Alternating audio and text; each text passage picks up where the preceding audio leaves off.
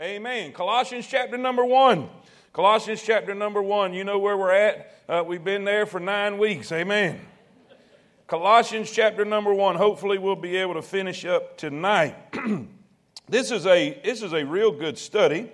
It, it's going to seem a little bit uh, like review or very very elementary, but it's really not. Uh, Paul kind of gets personal and, and begins to describe ministry and uh, what we are doing, what we're supposed to be doing, uh, and, and just in detail. And it, it, like I said, sometimes you have to go to the basics. You know, I, I read I read somewhere uh, that Vince Lombardi would start the season every year with all those seasoned NFL players. Now you got to think if you're in the NFL, you've probably played football your entire life.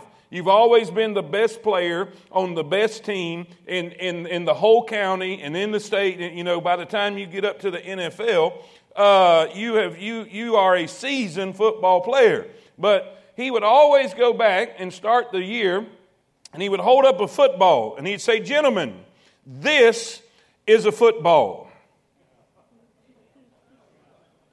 Are y'all with me? I would be like me coming in here saying, guys, this is what we call a Bible. Are y'all with me? This is a football. Defense, you keep it from getting in that end zone. Offense, you get it in the end zone. In other words, he always went back to the basics. And I'm not sure if you know this or not, but he was a fairly good coach. Would you say amen? Uh, they, they named the Super Bowl trophy after him, so he kind of knew what he was talking about. And so, what Paul is doing here, it's almost like he's going back to the basics to understand this is what we're supposed to be doing, this is where we're at. And, and we're going to look at really three things that you see in these particular, uh, these particular verses to finish up chapter number one. Uh, let's, let's, let's review the title. Let's talk about the title. Say it with me A minister, a and a it almost kind of sounds like the beginning of a joke, doesn't it? You know, a minister. And anyway, okay trying to loosen some of y'all up. Some of y'all look tired. Y'all tired as I feel. Amen. Uh, but that's what we see in this particular set of verses a minister, a mystery, and a mission. So let's begin reading in verse number 23. If you found your spot, say amen. amen. We stopped here. We stopped here at the beginning part of this verse last week, and so let's finish it up. It says, If ye continue in the faith, grounded and settled, and be not moved away from the hope of the gospel, which ye have heard, and which was preached to every creature which is under heaven. I'm glad the gospel is for everybody. Amen. It's for everybody. When he says every creature, he's not, he's not meaning for the rabbits and the squirrels and the, and the bugs. He's talking about it's for every person. Doesn't matter if you're black or white. Doesn't matter if you're rich or poor. Doesn't matter if you're ignorant or educated. It, it matters not. The gospel is for everybody. Jew, Gentile, it does not matter.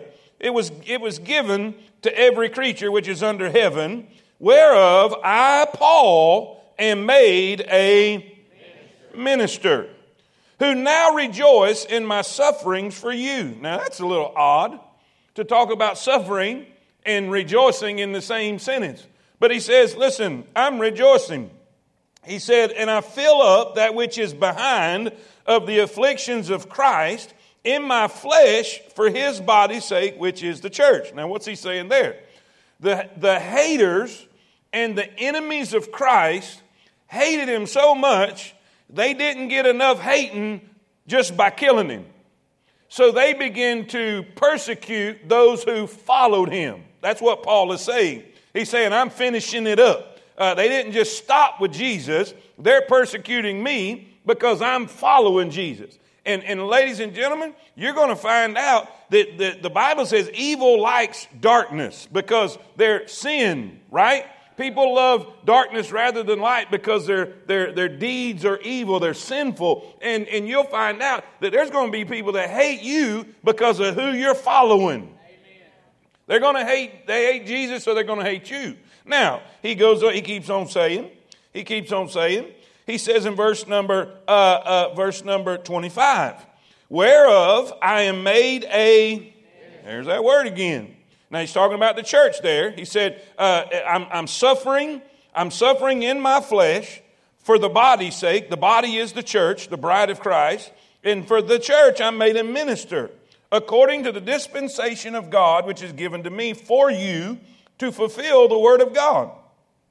Even the mystery which hath been hid from the ages and from the generations, but now is made manifest in his saints, to whom God would make known what is the riches of the glory of this mystery among the Gentiles, which is Christ in you, the hope of glory, whom we preach, warning every man and teaching every man in all wisdom, that we may present every man perfect in Christ Jesus whereunto I also labor, striving according to his working, which worketh in me mightily. All right, let's pray and we'll get started today. Lord, thank you so much for the privilege and the honor it is to be in your house. Uh, I, I, don't take this for granted, Lord. This is, a, this is an awesome, awesome opportunity. It is, it is not something uh, uh, that we should ever, ever take for granted. I pray, Lord, that you will bless us now. Lord, this is your word. And I pray that you'll speak to us. I pray that you'll edify us, encourage us, Lord. There's a lot of people here and they're wore out. They've been working all day. And Lord, they come tonight to be encouraged and they come to be uh, uh, blessed. They come to grow and to learn. And Lord, I pray they won't leave disappointed. I pray that you'll help me. Fill me with your spirit. Holy Spirit, guide every word that I say. Don't let me say anything I shouldn't, and don't let me forget anything I should. Lord, I pray that you'll guide us tonight. In Jesus' name we pray. And all God's people say it. Amen. Amen. You may be seated. You may be seated. Let's go back. Let's go back and look in verse number 23, and we'll see the word gospel there. We'll see the word gospel. It says, We have preached the gospel to every creature and he said, Paul, Paul says, I am made a minister. So let's start with that first word. If you're taking notes, let's start with that first word. We see in this a, a minister. We see uh, not only a minister, but we see uh, uh, a mystery and then a mission. We're going to finish up with that. But let's look at the minister. Let's look at the minister. All right, two words. Two words we're going to define. Two words we're going to define. One is dispensation and the other is minister, okay? Uh, uh, minister here in this particular uh, instance is the word uh, diakonos. Diakonos. And it basically means a steward, an attendant, a waiter. If you imagine, if you imagined a, a, a bus boy, if you will, that's a good, that's a good term uh, to describe. It's, it's, it's probably, uh, uh, uh I don't want to say the lowest because there's no low job. I don't care what job you do. If you work, that's great. Say amen. amen. But in, in, the, in the economy in a restaurant, he's talking about the guy who would come and clean your table after you're through eating. That's what he's saying. Paul is declaring himself to be a servant to be a busboy, to be a lowly, humble position. Now, that's a little odd coming from the greatest missionary that ever lived. It's a little odd coming from the apostle to the Gentiles, over all the Gentiles. It's a little odd coming from probably the greatest church planter that there ever was. It's a little odd coming from somebody who has, has, has written many scriptures that God included in his Bible. What I'm trying to say is when I look at all the Christians that ever was, Paul is way up there. Are y'all with me? But what does he call himself? I'm just a busboy. Man, we need to learn from that. You know, minister doesn't mean the same thing uh, today is really what Paul is saying. There was even a place in Scripture where Paul calls himself a slave, a doulos. Just, I'm just a slave. Slave has no rights. You know, I'm a slave of the gospel. I'm a slave of Jesus Christ. You know, you, you see the word minister put in front of somebody's name, and it's really a high position, the minister of finance or the, uh, the minister of education. But Paul is not using that term. It's not a term derived for somebody who is in, in, important in himself, but it's a humble position. I am a servant. And if we're a true minister, and by the way, by the way, if Paul was that, how much more should we be that? I mean, I, I, I, I can't even imagine anywhere close to being where he's at, but he says, hey, I'm just going to clean some tables. I'm, I'm a busboy. I'm a, I'm a servant. I am an attendant. Then we use the word dispensation. That word means administration, to administer, you know, organize things, put things together. Administration or stewardship. Stewardship. Now, let me, let me give you the definition of stewardship. It means to manage a household as a steward of someone else's possessions. In other words, they have resources, but it doesn't belong to them. They are just managing them. Say that with me. They are just managing them. The steward had oversight of the other servants and handled the business and financial affairs of the household.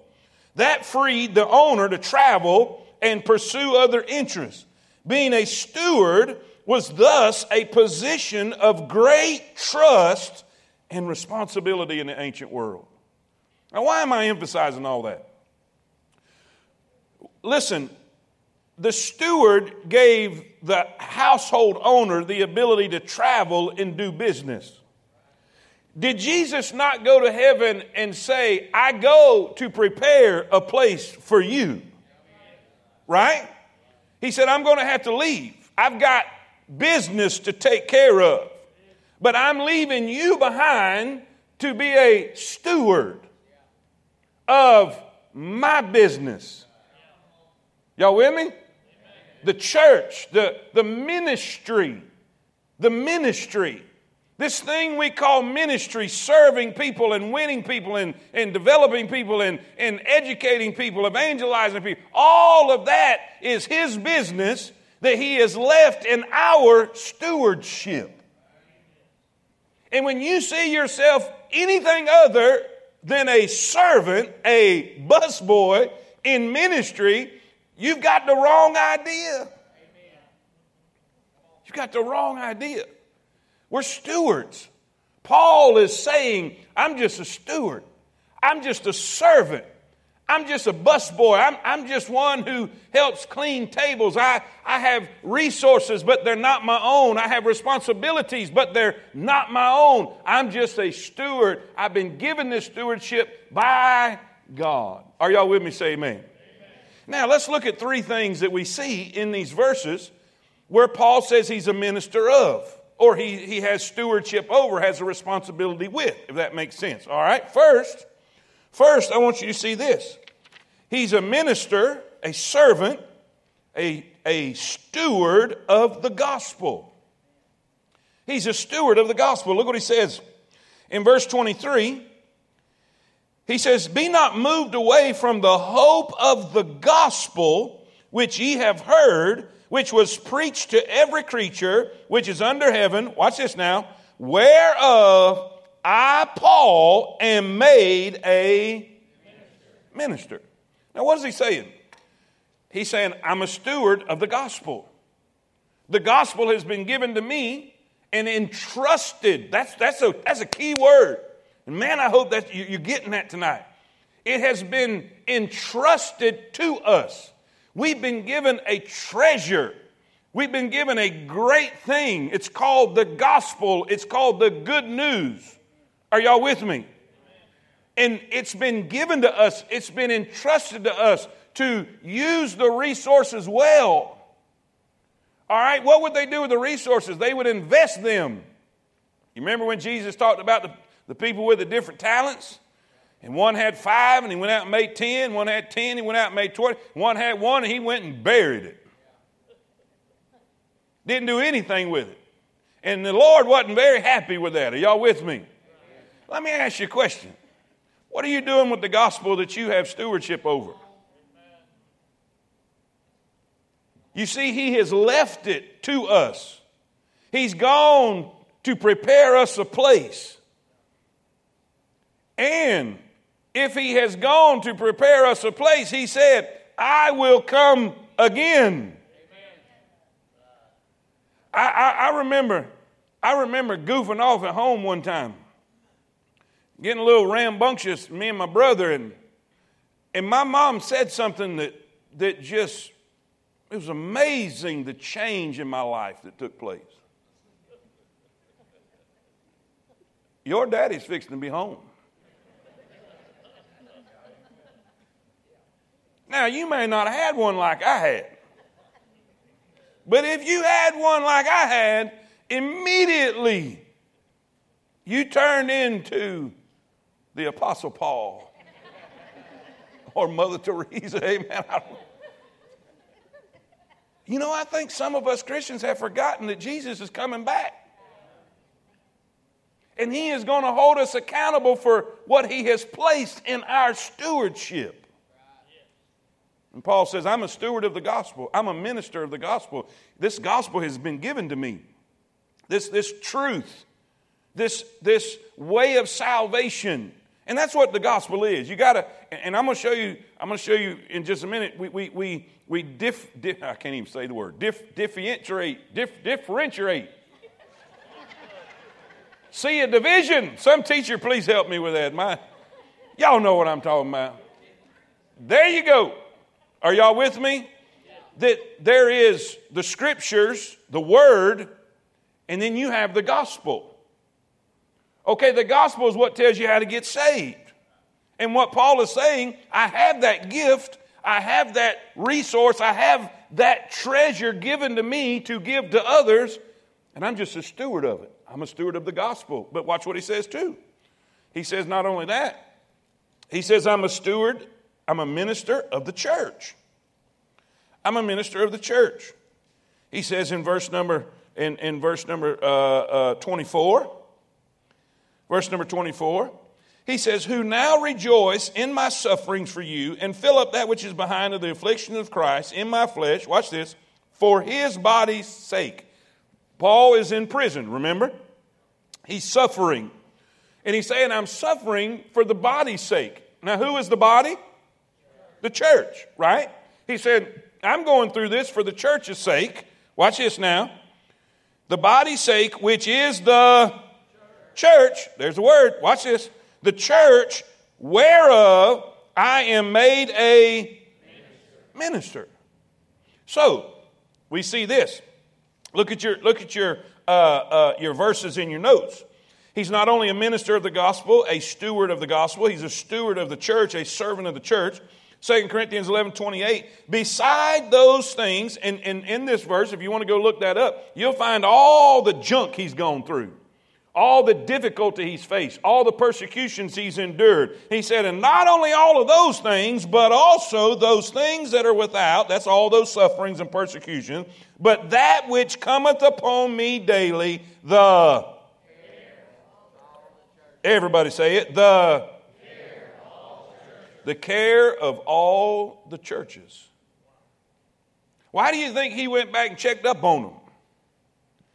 Because he was a steward, he was a servant, he was going to be accountable.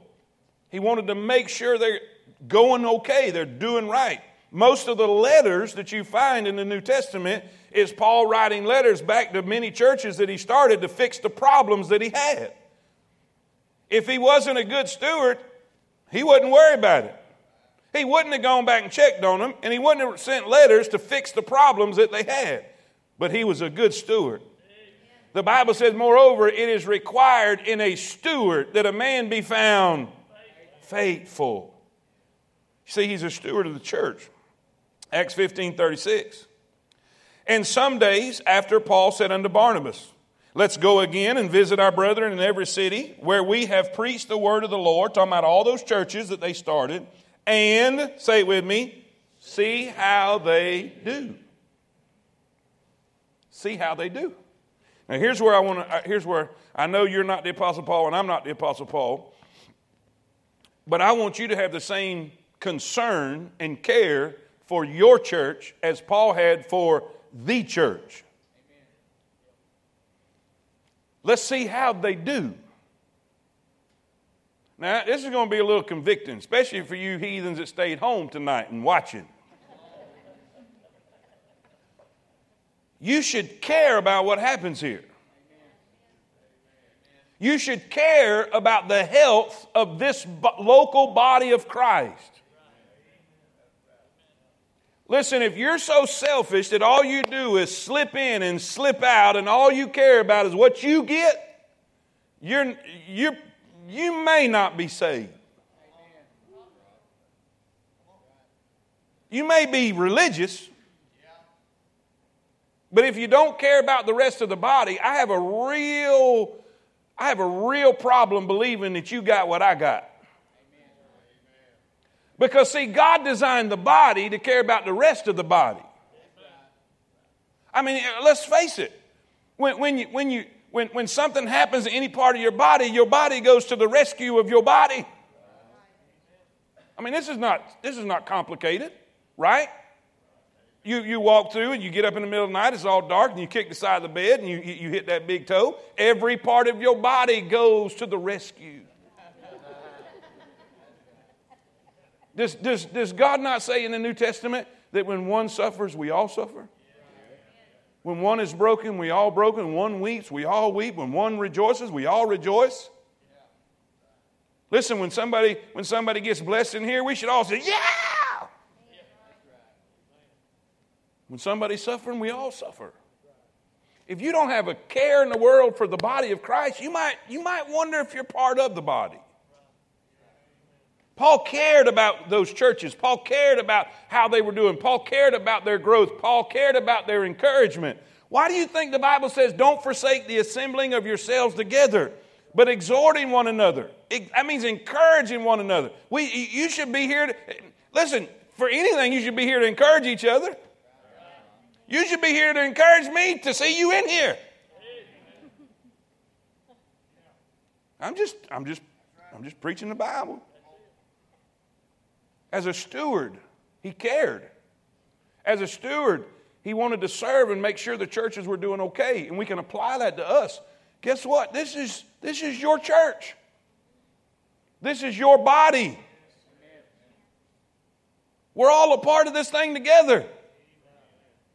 And if, and if you don't have any concern how the body's doing, I, I just got to wonder. I just got to wonder are you part of the body?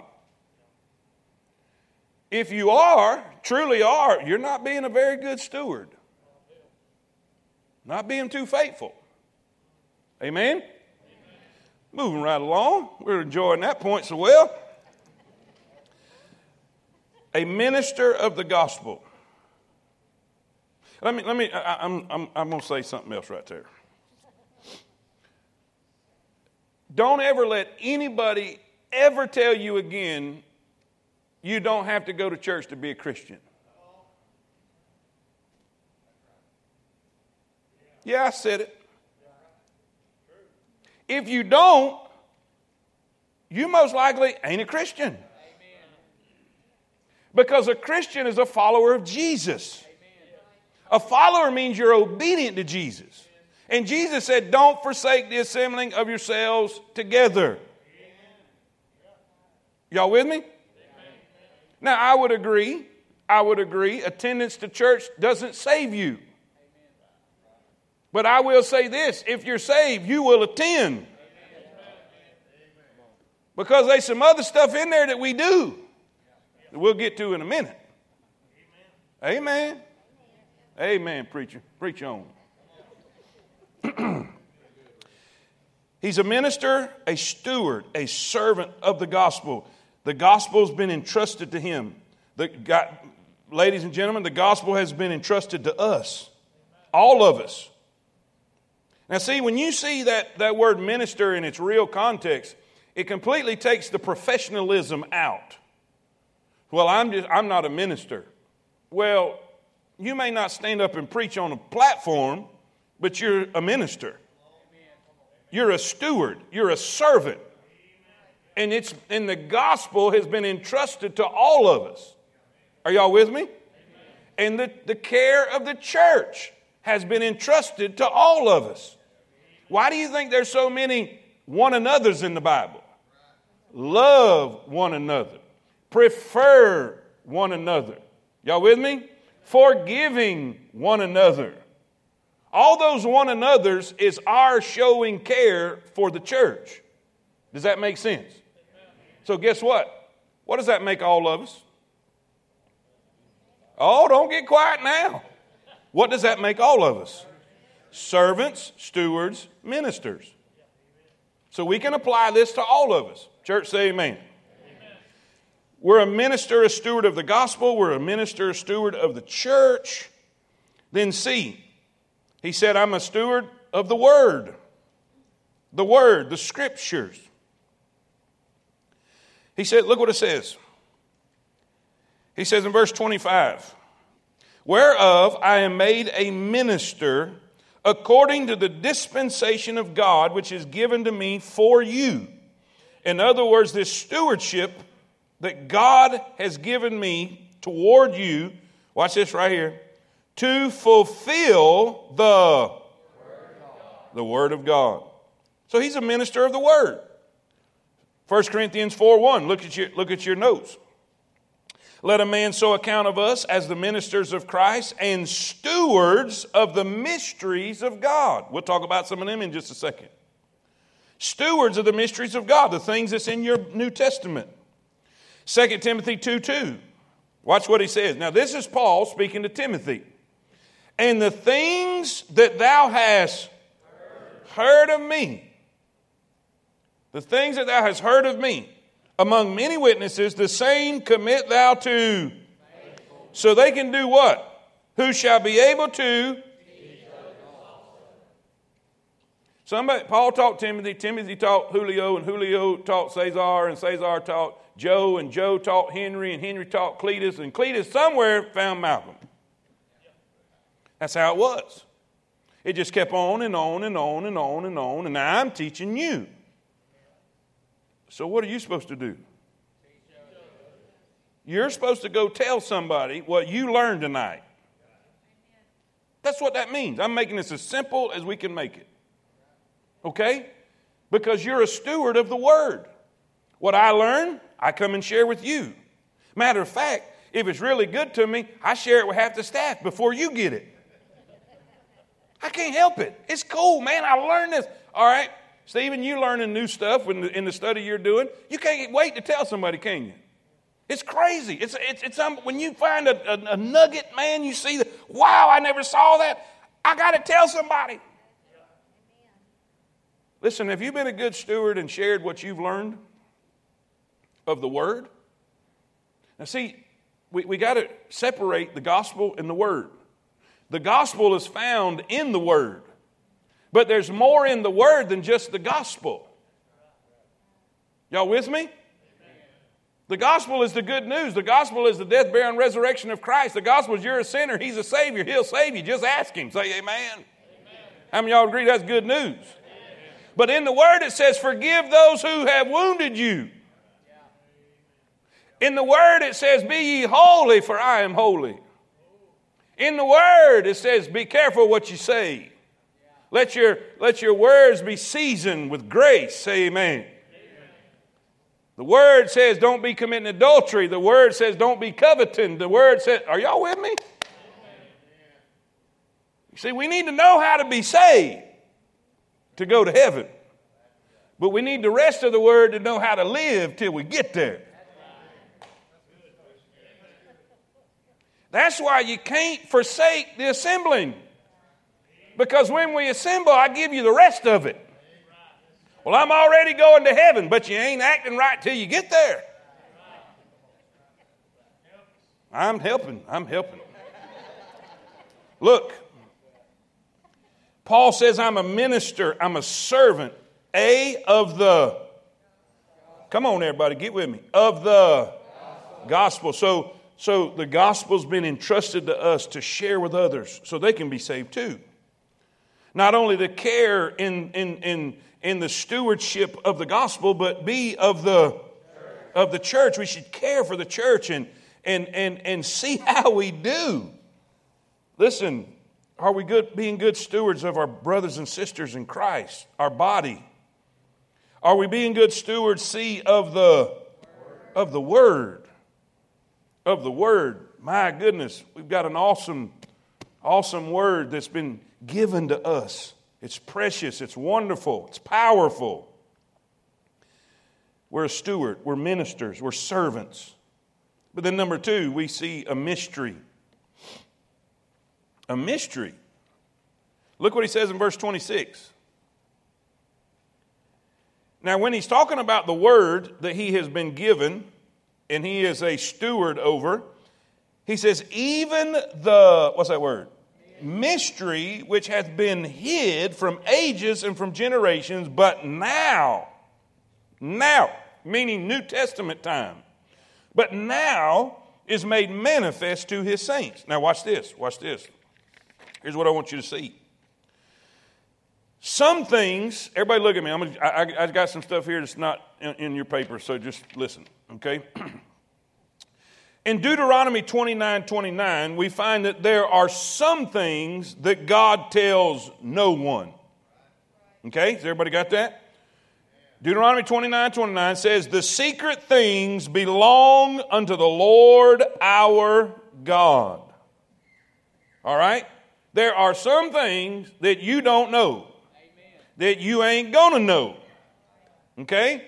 We think that we think that in this Bible, everything there is to know is in there. But that's not true. Everything that God wanted you to know is in there.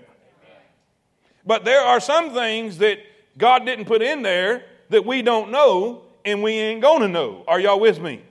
Excuse me, it's not good English. We are not going to know. But, so, there's some things God tells no one. But there's some things God tells certain ones. There's some things God tells certain ones. Psalms 25 14. The secret of the Lord is with them that fear him, and he will show them his covenant. Preacher, you mean to tell me there's some things that, that sanctified, saved people know, the lost people don't? That's exactly what I'm telling you. There's some things that you know, there's some things that God has revealed to you that they just don't know. And they don't have. I used to, I used to get so frustrated and so angry and like, what is wrong with you people? Can you not? S-? They can't. It even goes on to say, the scriptures go on to say, that the God of this world hath blinded them. Not only has God not revealed it to them, but Satan has blinded them. So I don't know about you, but you should feel privileged that God let you know some things. But here's the third category there's some things God tells no one, there's some things God tells certain ones. But there are some things that were mysteries that are revealed to us in the New Testament that was unknown in the Old Testament. Y'all with me? Why do you think the disciples were so confused all the time? Because there were some things that God knew all the time was going to happen, but He chose not to tell nobody in the Old Testament till it was revealed in the New Testament. Does that make sense? What are some of them? Now, there's several, but let me just give you a couple. First was, was the incarnate God. In other words, that God would actually become man. In Colossians 2 2 and 3, it says, That their hearts might be comforted, being knit together in love, unto all riches of the full assurance of understanding. Understand what? The acknowledgement of the mystery of God and of the Father and of Christ, in whom are hid all the treasures of wisdom and knowledge. See, in the Old Testament, they had no idea that God was going to actually take on human flesh and become a man. But we know in the New Testament, it says, What are you going to call him? You're going to call him Emmanuel, meaning God with us. They didn't know. In the beginning, John chapter 1, in the beginning was the Word, and the Word was with God, and the Word was God. The same was in the beginning with God. All things were made by him, and without him was not anything made that was made. Later on, and I think it's verse 14, it says, And the word became flesh and dwelt among us. See, they didn't know. They didn't know. That's why the Jews had a hard time, you know, receiving that. How can you be God? You're compared. That's why they killed him. The, the charge was blasphemy. You say you're God. Well, he did. You know why? He was right? It, it was a mystery. Israel's unbelief was a mystery. Israel's unbelief that they would not believe the Messiah. You see, all God did was tell them all through the Old Testament, the Messiah is coming. I promise you a hero. I promise you a Savior. I'm going to send a Messiah. I'm going to send a deliverer. And, well, a mystery that they was not going to believe it when he got there. But God knew. Romans 11, 25. For I would not, brethren, that ye should be ignorant of this mystery. Here it is Remember what I said? A mystery was something that was previously unknown, but is now being revealed in the New Testament. Before we go any further, does everybody know that's what a mystery is? Okay? Now, that you should not be ignorant of this mystery, lest ye should be wise in your own conceit, that, watch this, that blindness in part is happened to. Oh, yeah, that's right, you don't have this. Okay is blindness in part is happened to Israel until the fullness of the Gentiles be come in. Now, what does that mean? God was going to let the Israelites be blind to the Messiah to give the chance for the Gentiles to come into the body, the church, before he reveals himself completely to them. And by the way, that will be after the tribulation period. Right now, we're in the time of the Gentiles. That's why the majority of the church, the body of Christ today, is Gentile and not Jewish. Are y'all with me? Say amen. amen. Yeah, that was a mystery in the Old Testament. Oh, I like this one. How about the rapture? The rapture was a mystery in the Old Testament. 1 Corinthians 15 51. Behold, I show you a mystery. We shall not all sleep, but we shall all be changed in a moment, in the twinkling of an eye, at the last trump, for the trumpet shall sound, and the dead shall be raised incorruptible, and we shall be changed. 1 Thessalonians 4:16 for the Lord himself shall descend from heaven with a shout with the voice of the archangel and the trump of God and the dead in Christ shall rise first. That's where we get the word rapture from to be called up. The dead in Christ shall rise first and we which are alive and remain shall be called up together to be with them in the clouds it was a mystery in the Old Testament. They didn't understand that. But it's re- revealed by the Apostle Paul. The unity, and this is where we're getting, this is the one that we're primarily talking about tonight. The specific mystery that Paul's talking about here in Colossians is right here. The unity of Jew and Gentile together in the church.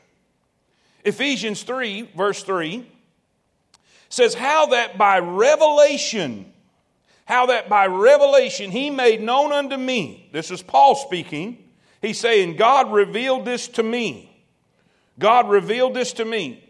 That by revelation he made known unto me the mystery, the mystery, as I wrote afore in few words, whereby when ye read, ye may understand my knowledge in the mystery of Christ which in other ages was not made known unto the sons of men, as it is now revealed unto his holy apostles and prophets by the Spirit, that by the Gentiles should be fellow heirs and of the same body and partakers of his promise in Christ by the gospel.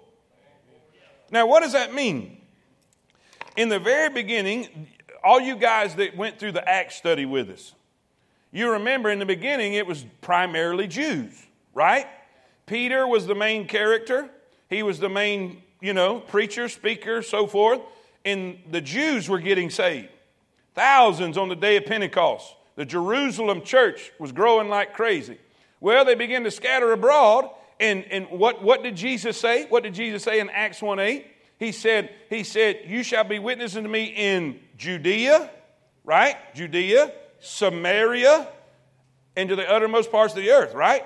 Jerusalem, Judea, Samaria, and to the uttermost parts of the earth. Now keep this in mind. Samaria was half Jew and half Gentile. Okay, they were hated by the Jews. Y'all remember? That's why Jesus used the story of the Good Samaritan, because they're that's an oxymoron. They could not be a Good Samaritan. They're all wicked to the Jew. I mean, they believe many, the Gentiles or Samaritans didn't even have a soul. They wouldn't spit on them if they was on fire. If they came, they would walk on the opposite side of the street. They wouldn't even go through Samaria. They would go on the other side of the Jordan, on the east side, not the west bank, but the east bank, go up around. That's why it was just odd for Jesus to say, I must needs go through Samaria. I mean, a, a, a, a good Jew would not find himself in Samaria with them wicked heathen people. But what God say? The gospel's going to them. And they were accepted. And then it went to the Gentiles. You remember Cornelius? Remember Peter? God had to prepare Peter. You remember? Remember the food, the, the, the dream? You know, the food came down and God said, Eat. I believe it was bacon wrapped shrimp. Say amen. and don't deny it. You don't know what it was. We know it wasn't kosher. And bacon wrapped shrimp sure ain't kosher. Amen. I'm telling you, I'm telling you, there's a lot of people that are real legalistic and they still want, they still, you know, go by the Jewish dietary law and they're going to be mad when they get to heaven. Somebody say amen. I love pork. How about y'all? I'd eat the oink if I could catch it. I like everything on a hog. Amen. amen. Anyway, I'm getting sidetracked. Amen because I'm hungry. I ain't had no dinner. I'm just thinking about that pig. Amen. Run him down. He had to tell Peter, rise and eat. Peter said, I ain't never done it. I ain't ate that. I'm, I'm, I'm a good Jew. He said, rise it three times. And Peter's like, what is this about? And about that time, Cornelius' servant came, remember? Remember in the book of Acts and said, hey, come, come see us. And when he got there, they were inquiring, and, and oh, Peter gets it now. Yeah. Peter gets it now. He said, Look, God has showed me that He wants you guys too.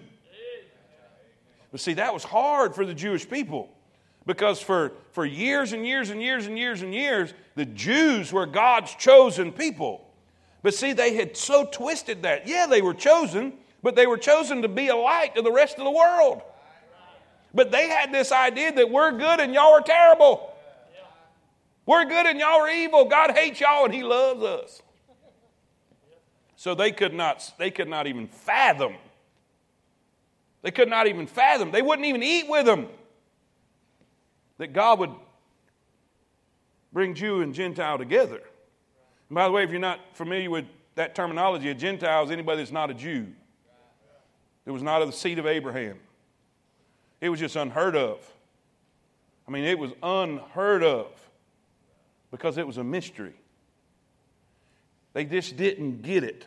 But Paul is telling you, let me tell you, God has shown me by revelation that God loves them Gentiles do, and we're not Jew or Gentile anymore in the church. We're just one in Christ.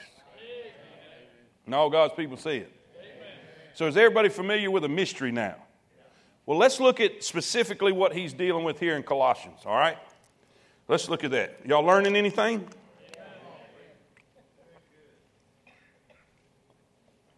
All right, look what it says.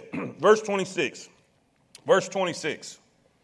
Even the, I hope y'all say it out loud too. Y- y'all know in Fairview, when I, when I stop, that means you holler it out, all right? So, so make sure, make sure they hear it good over there. Ring Tim's ears out there, all right?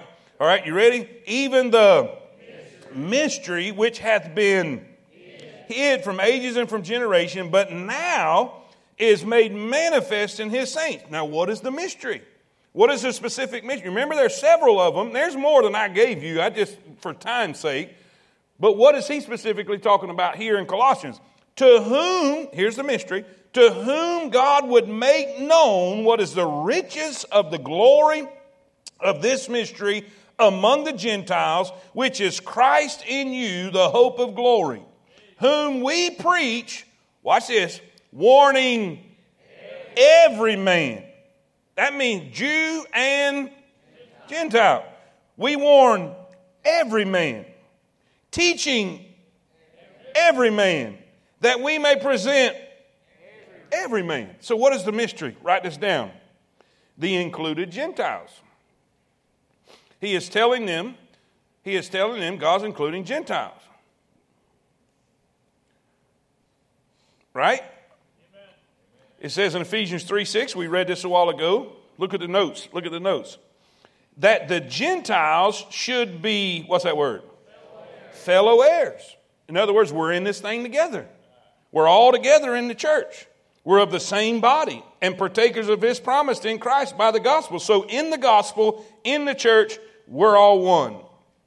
There's no hierarchy. There's no, there's no separation. There's no divide. We're all the same. Hallelujah.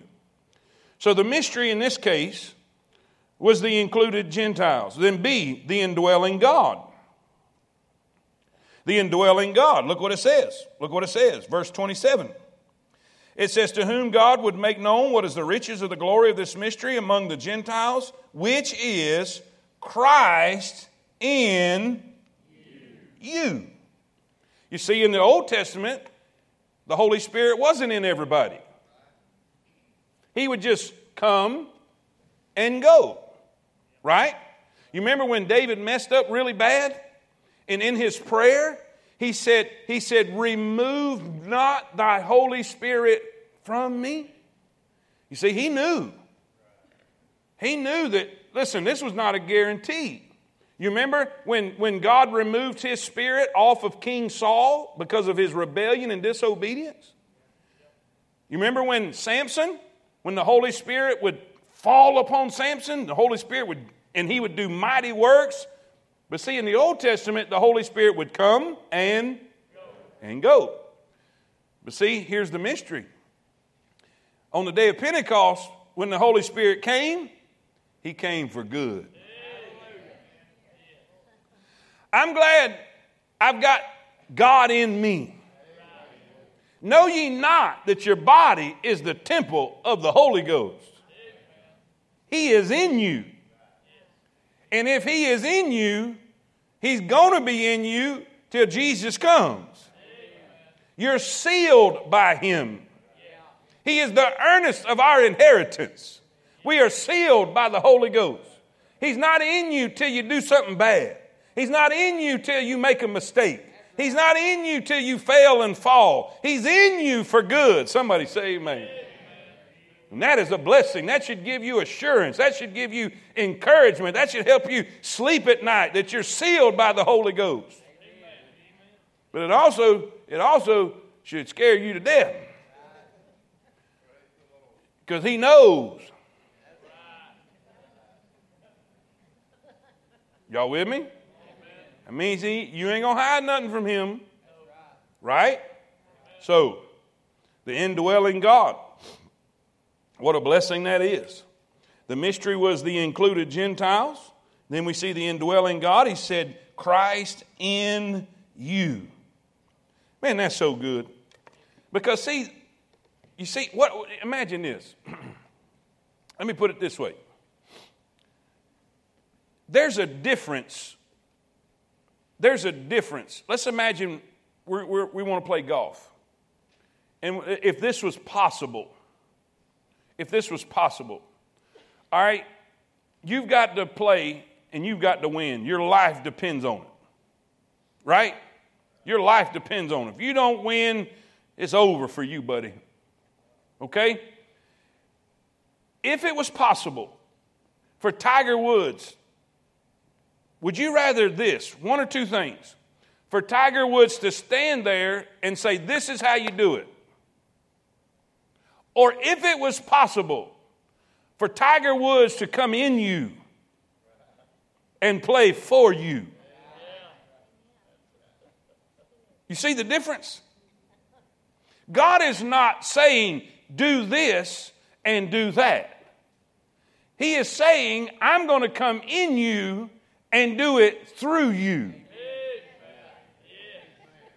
You see how encouraging that is? I'm not on my own. I don't have to depend on my ability. I don't have to depend on my intellect. I don't have to depend on it. I, it's Him. That's why Paul kept saying, It's God that worketh in me. Paul did incredible feats, incredible things in the ministry, but he kept saying it ain't me, it's God in me. Quit saying you can't do it. I know you can't do it. It's not you doing it to begin with. There is no way in God's green earth that I would even stand up here by myself. It's the anointing. I'm telling you, I wouldn't even be on the front row. I'd be with them spiritual people in the back. Amen.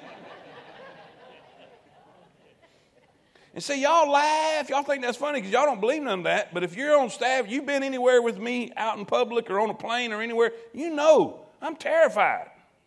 I am shy. But see, I can do this because He's in me. Stop saying you can't witness. Stop saying you can't share your faith. Stop saying you can't be the Christian you need to be. He's in you. I know it's a mystery, but I'm revealing it to you. I'm telling you right now, He is in you. Say amen. amen. Not only that, there's something even better. Say, how could it be better than that? Look what he says. So the mystery, A, the mystery is what? Included. Come on, guys, get with me. I only got eight minutes. Y'all are not listening fast enough. I told you I had rollover minutes from last week. Y'all ready? A, included Gentiles. That was a mystery. They didn't know that back then. They know it now. B, indwelling God. Back then in the Old Testament, he came and went, but in the New Testament, he come for good. Amen. Then see the inspiring glory. The inspiring glory. Look what it says. It says, To whom God would make known what is the riches of the glory, the glory of this mystery among the Gentiles, which is Christ in you, the hope of glory. What does he say in Romans 8 18? For I reckon that the sufferings of this present time are not worthy to be compared with the glory which shall be revealed in us. You know what that means? That means we're going to share in His glory. We're going to be able to experience God in all of His glory. We can't do that now. We can't do that. In a, he, God told, what did Moses say? Moses said, Show me thy glory. He said, I can't do it. Because if I showed you my glory, it'd kill you you wouldn't be able to live. Y'all with me? So he had to put him in the cleft of the rock, covered him up, went by, and Moses got to see what was left over. Y'all with me? The residue. The residue of his glory. I know what you're thinking. Well, big deal. Well, guess what? The residue of his glory made his face glow. When he went back down, hey, he had to cover his face because the glory of God was all over him just from the residue. And Paul is saying, I have suffered beyond human comprehension, but I want everybody to know whatever suffering you're going through, whatever pain you've experienced, whatever's broken your heart, none of that can be compared to what you're going to get when you get to glory. They didn't know that in the Old Testament. They didn't understand that. They didn't understand the blessing. They didn't understand, listen, exactly what all God had prepared for him, but He's revealing it in the New Testament. Thank God for the mystery. Say amen. amen. Let's hurry. Let's hurry. We got one more.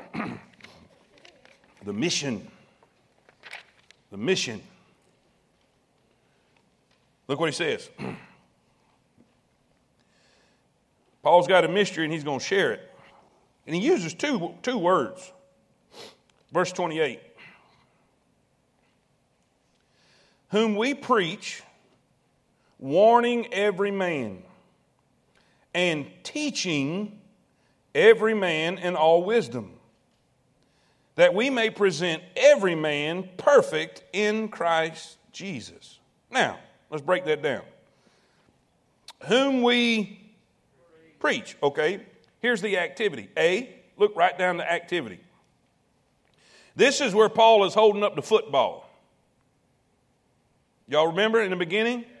We're going back to the basics right here. Paul's holding up the football. This, my friends, is a football. Paul is, is addressing the church and he's saying, This is what we do. We preach. You get me? Now, keep in mind, keep in mind, there's two different things that's fixing to happen here. All right? In the activity, write this down. There's preaching. And I put beside that, what I put beside that? Warning. Look what he says. Whom we, verse 28, whom we preach, what's that next word? Warning. warning. What is preaching? It's warning. The word preach here means to proclaim. Now, I want everybody to get, out of, get it out of your head that preaching is what I'm doing right now. I'm not preaching right now, I'm teaching right now. And don't think, because when I was growing up, you know, I went to church my whole life and, and I've been around preachers and, and everything and all that. And, and my, I thought the preacher, you got to have an outline and you got to spit to the third row and be sweating when you're done. How many y'all know what I'm talking about? Y'all, come on, y'all got some church background. Y'all know what I'm talking about. That's a preacher. That's what a preacher does. You know, he's got to holler and stuff. I remember I, I was so timid. I was so timid. And, and when I first started preaching, I, man, my outlines lasted about three and a half minutes long. I had 10 pages of notes, maybe, maybe three and a half minutes. And man, I wanted to preach like my dad. You got to understand, my dad, boy, he was, he'd go after, he's like a Husqvarna chainsaw. When he's preaching, he, ah, yeah, his, his sweat would drip off his tie. He had preached so hard. I said, Dad, when am I going to preach like you, man, and holler and sweat? He said, Son, you ain't got enough behind to sweat like me. Boy, that's spiritual, wasn't it? But I thought that's preaching. That's what you spoke. But the word preach here means proclaim. It means to make announcement, like a, a, a, town crier would herald, proclaim. And what is he preaching? A warning. So this is what I, I want you to put in your head: preach the gospel. What is the gospel? You're warning people they're sinners, but there's a Savior. There is a hell, but there is a heaven. Are y'all with me? And when Paul came to town, he was proclaiming the gospel. Say that with me. Amen? He's warning people. Paul said he warned people with tears night and day, proclaiming. So you don't have to have a tie, you don't have to have a suit, you don't have to have a platform. All you have to have is a message. And you got it. It's the gospel. So everybody in here is preachers. You warn people, you proclaim the gospel. Are y'all with me? Now, watch. Now, watch. Now, watch this. Preaching equals, come on, people. Preaching equals warning. But then there's teaching. Isn't that the other activity? Whom we preach, warning every man, teaching every man in all wisdom wisdom. So, what do we do in the church? What do we do in the church? Well, let me back up. I'm, I'm almost getting ahead of myself. One minute. Titus 1 1. But hath in due times manifested his word through preaching. 1 Corinthians 1 21. For after that, in the wisdom of God, the world by wisdom knew not God. It pleased God by the foolishness of preaching to save them that believe. So that's that warning, that's that gospel. You're proclaiming the gospel, right? Now, watch this teaching. In the Great Commission, it says, Go ye therefore and teach all nations, baptizing them in the name of the Father, Son, and, the Holy, eh, eh, and, and of the Holy Ghost. What's that verse? Verse 20? Teaching them. So after you win them, you teach them. You proclaim, you preach for warning. You teach for wisdom. You see, you, don't, you need to know more than just how to get to heaven. You need to learn how to quit acting like hell. Y'all with me? We got to get the devil out of us. And I, I, don't mean literally the devil, I'm talking about the way we used to be. We have to learn how to talk right, learn how to live right, learn how to treat each other, learn how to deal with problems, learn how to associate, learn how to. Y'all with me? That's why you got to be here. You cannot forsake the assembling of yourselves together because you need to know more than just how to get to heaven. You need to know how to live till you get there. The Great Commission is not finished by winning somebody. He says, after you win him, you got to teach them. Are y'all with me? Say amen. amen. So preaching is for, come on, everybody. Preaching is for, and teaching is for. 2 Timothy 2 24 says, And the servant of the Lord must not strive, but be gentle unto all men, apt to patient in meekness. What's that word? Come on, everybody, say it with me. Instructing those that oppose themselves. Now, let's look at the aim. Why do we preach and why do we teach? Why do we preach and why do we teach? Here's the aim. It says in verse number 28 Whom we preach, warning every man, teaching every man in all wisdom, that we may present every man perfect in. Now remember, the word perfect doesn't mean without flaw, it means complete. It means finished. Now don't, don't be wrapping up nothing. Look at me. Look at me. Look at your notes. Look at your notes. Watch this. Ephesians 4.11 is probably the clearest defining of, of what that's all about. And he gave some apostles and some prophets and some evangelists, talking about the church, the body. Some evangelists, some pastors and teachers for the what? Perfecting of the saints. That means developing, maturing, completing, right? For the work of the ministry, for the edifying of the body of Christ. Till, in other words, we got a destination, what we're trying to accomplish. Till we all come in the unity of the faith and of the knowledge of the Son of God. why, do we know, why do we need to know more about Jesus? Unto a perfect, unto the measure of the stature of the fullness of Christ. The perfect man will look like Christ. That's what it's saying. Watch this. that we henceforth be no more children, tossed to and fro, carried about with every uh, a child to believe whatever you tell them. A child will believe whatever you tell them. Guess what? A baby Christian will believe whatever you tell them. That's why you have to develop, you have to mature, you have to grow, you have to learn. Because there's people out there that wants to deceive you. But watch this now but speaking the truth in love. We've been doing a lot of that last few weeks, haven't we? You got to tell the truth, but man, do it with tears in your eyes. Speak the truth in love may, say it with me, may grow up into, who's the Him? Jesus. May grow up into Him in all things, which is the head, even. Now, what does that mean? That means we preach and we teach so you can grow up. Y'all remember what we used to ask the little kids, or you was asked as a kid? What do you want to be when?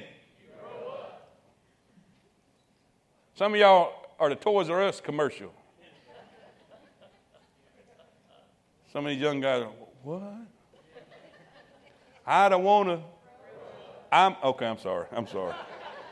I get these things in my head we preach and we teach, right? We preach and we teach so you can grow up into. So anytime anybody else asks you, what do you want to be when you grow up, what are you going to tell them? I want to be Jesus. I want to be more like. Jesus. Look here, one more verse, we'll quit. I'm going over. I'm going. I, they when I got out early, all them children's works back there complained about. It. I said, "You wait till next week." Romans eight twenty eight. And we know that all things work together for good to them that love God, to them that are called according to his purpose. Now, we love to quote that because we want to know that the bad stuff in our life works out for our good, right? But there's more to it than that. And really, that ain't even what it's talking about. It means the good stuff and the bad stuff is going to work for you or work to develop you. Y'all with me? To do what? What is his purpose? Verse 29. Here's his purpose. For whom he did foreknow, he also did predestinate to be to the. Wow. You see, here's what this means God predetermined for you to be just like Jesus. Amen. And so he developed a plan. He developed a plan so you could be just like Jesus. It's called the local church. It's called preaching and teaching. God doesn't just want you to get to heaven. Look at me, everybody. God wants you to look like Jesus when you get there. So, my goal is to not keep from offending you. I'm here to offend all of you. That's right. That's right.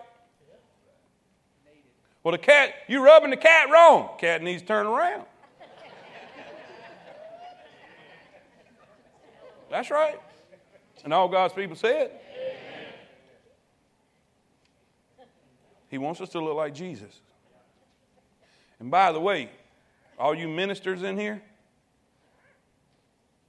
keep this in mind. God didn't say teaching to look like you.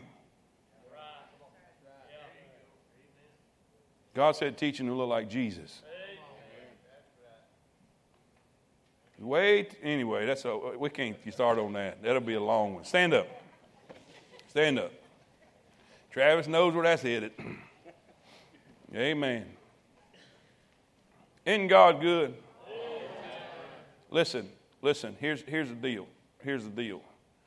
Jesus loves you, this I know, for the Bible tells me so. Amen? God don't care who you are. Don't, God don't care where you are Jew, Gentile, poor, rich, good, bad, indifferent. It doesn't matter. He'll take you.